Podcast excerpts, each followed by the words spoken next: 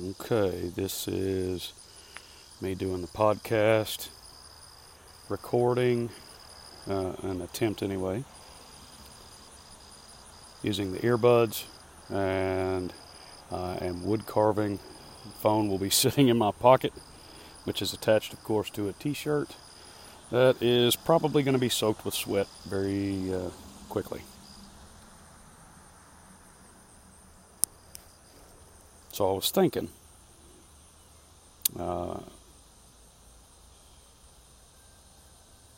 was thinking about the degree to which uh,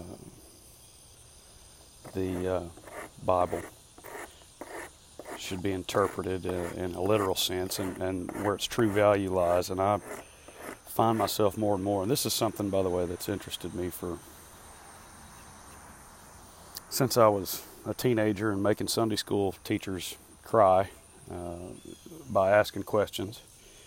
And to be sure, uh, with the hard headed ornery element attached to it. Uh, however, also because I was deeply curious uh, about things that I thought I understood and didn't quite match up.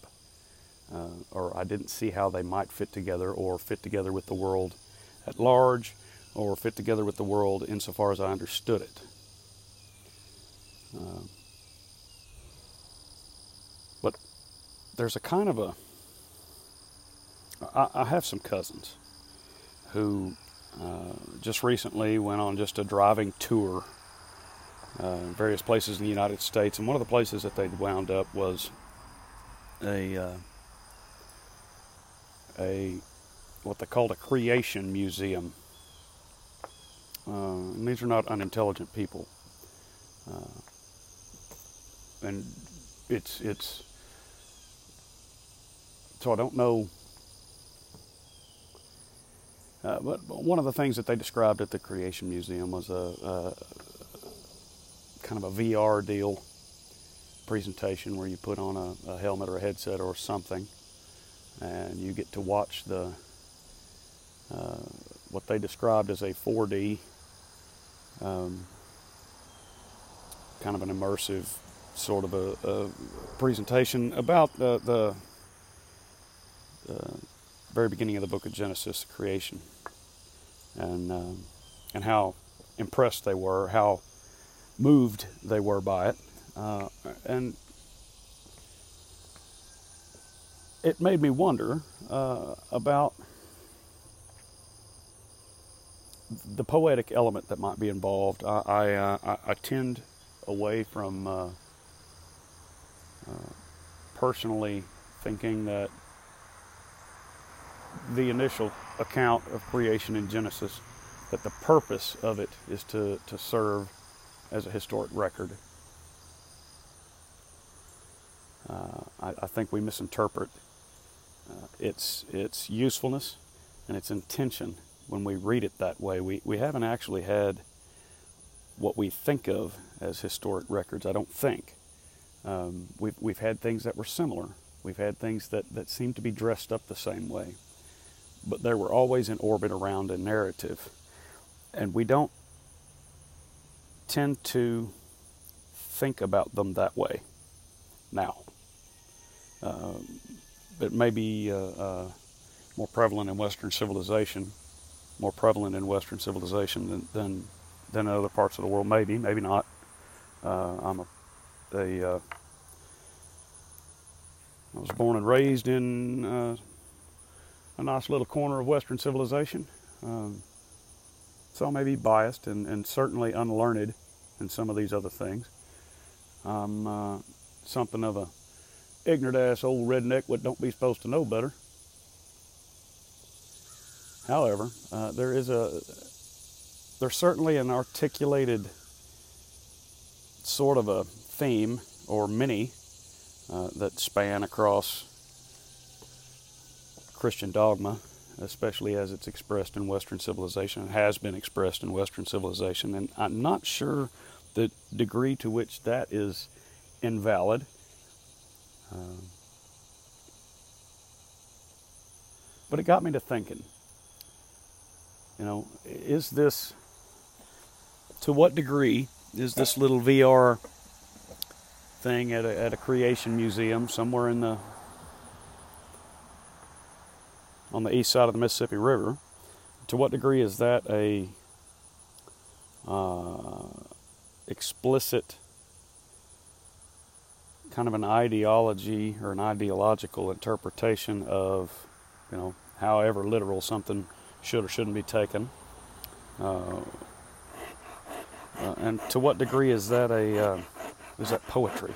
Is that a, a, a, thing? If you, by the way, if you hear this,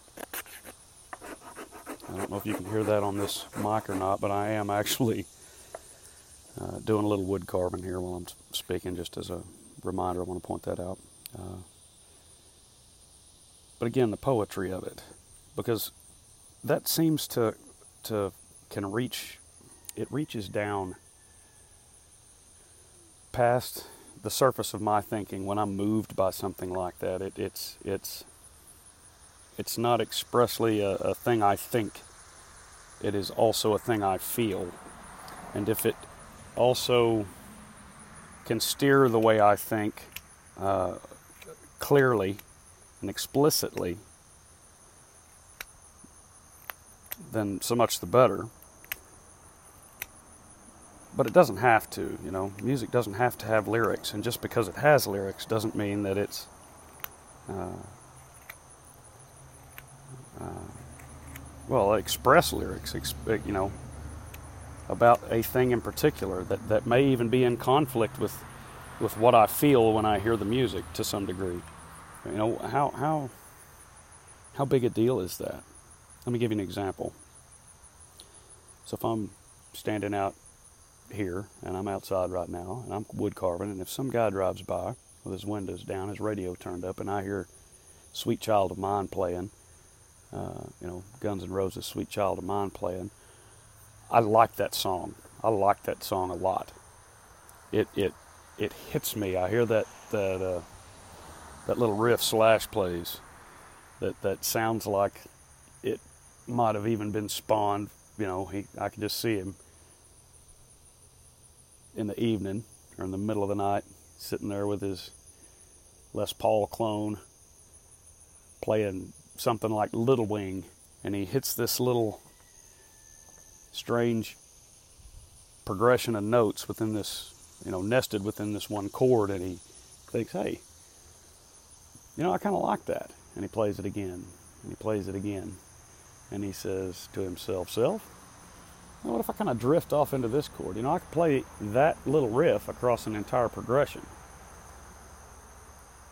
and just nest it within, you know, the the the progression itself, and then does so and he comes up with this great riff that when you hear it, you know, even before you can hear anything else, if you can hear that, or if I can hear that anyway, I'm moved. I, am I'm, I'm animated. You know, I'm not brought to tears or anything, but I, I feel it, and I feel it deeply, and I mostly feel, hey, I need to hear that song. I haven't listened to it in a while, and. Uh, and the the entire song is well crafted, but it's also well formed. It, the form of it just seems to reach down, and within a lot of people too. But again, there are lyrics attached. And on the surface, those lyrics seem to be, uh, might seem to be, about. Uh, the love a parent might have for their child. Uh, maybe if you're reaching a little deeper, however inaccurately, it may come across as some kind of a love ballad, but the lyrics themselves are not sophisticated. They're kind of hokey, frankly, uh, but they don't seem to be comp- complex in any way. Uh, it's something a kid could come up with, frankly. But that music, the song as a whole, you know. So let's say that those lyrics are about the love of, of a, a parent for a child. It's called Sweet Child of Mine. It's not a big stretch, is it? But uh, then Slash starts easing into his solo. And you know, you've already been hooked by that strange little progression of notes nested within the chord progression itself, just that riff that he that, that just follows through the song. But then he gets into the solo, and at first, it's almost like that little riff is foreplay. And then the solo begins, and now Slash is making sweet, sweet love to that Les Paul or Les Paul clone, whatever. And then, by the end of the solo, of course, Slash ain't making sweet, sweet love to that guitar. Slash is banging the hell out of that guitar. they, they are uh, now frantic and tangled. And they're frantic, and they're tangled, and they're rhythmic, and they're perfect. And like I said, I find myself somehow moved in ways that I can't really explain when I hear that song. And that's, of course, not the only song. And it's not even my favorite song or my favorite piece of music. Well, maybe occasionally it is, because my uh, favorite tends to uh, shift around a bit. However, it's a great song, and even if someone thinks the lyrics are hokey in general, in this little corner of Western civilization anyway, people like the song. They find it appealing even when they don't want to admit they like the song. They recognize it, and something in them goes, hmm. And something deeper reacts, I think, uh, more deeply. So, what's the most important part of uh, the biblical narrative? Is it the the thing that reaches down deeply within people. Now, you know, somebody might say, well, you know, these relatives of yours who uh, think something as silly as the Creation Museum, they can't possibly be as intelligent as you want to claim. Uh, but that's a matter of interest. You know, it, it's the things which interest me don't necessarily interest them. And the things which, you know, if you're interested or if I'm interested in something, you tend to want to, to explore it. You want to uh, kind of dig off into it and understand it a little better. And, and, you know, no wonder. That's kind of what interest does, is it, it drives us or lures us or both I was talking to a friend of mine a while back, and uh, she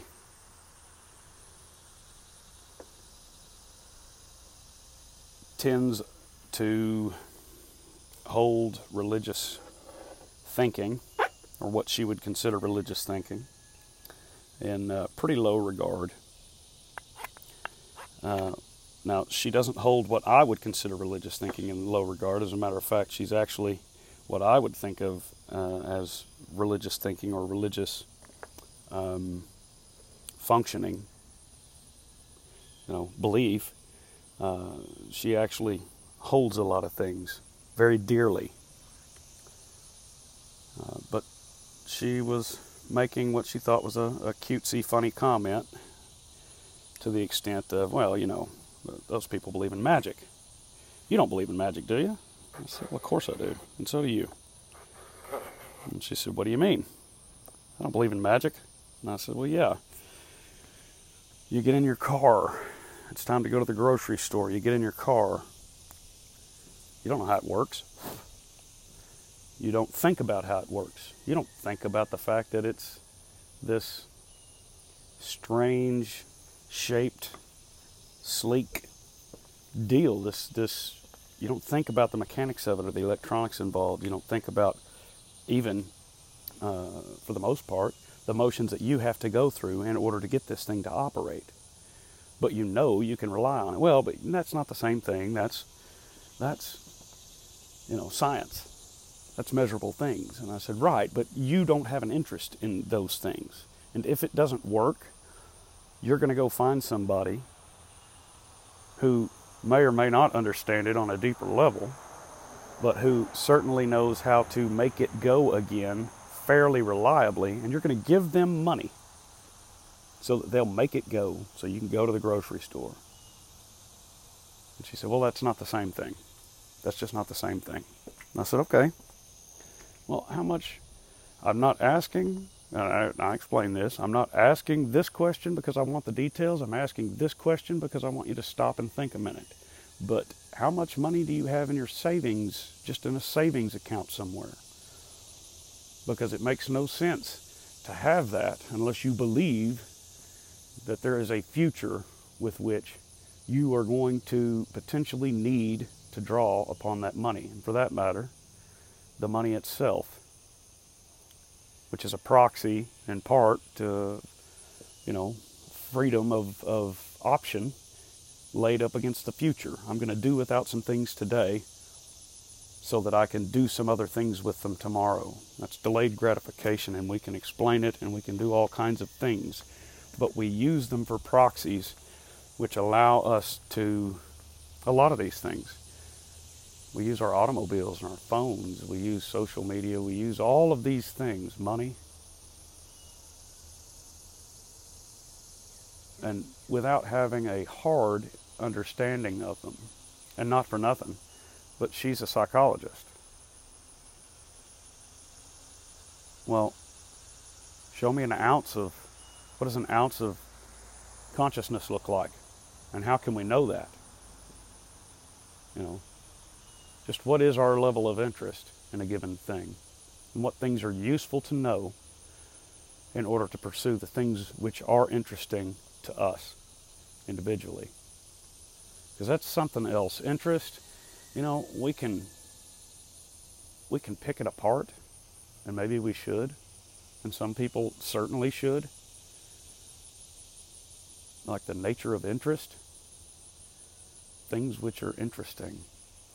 Picking those apart and trying to understand them, but we're only going to get so far. An individual is only going to get so far. It needs to serve something. So, who's to say what should be interesting for everyone and to what degree it should be interesting? And I don't know. I like music a lot of it. And I can tell you because it makes me feel this or because it reminds me of that. But I couldn't explain how or why it does those things.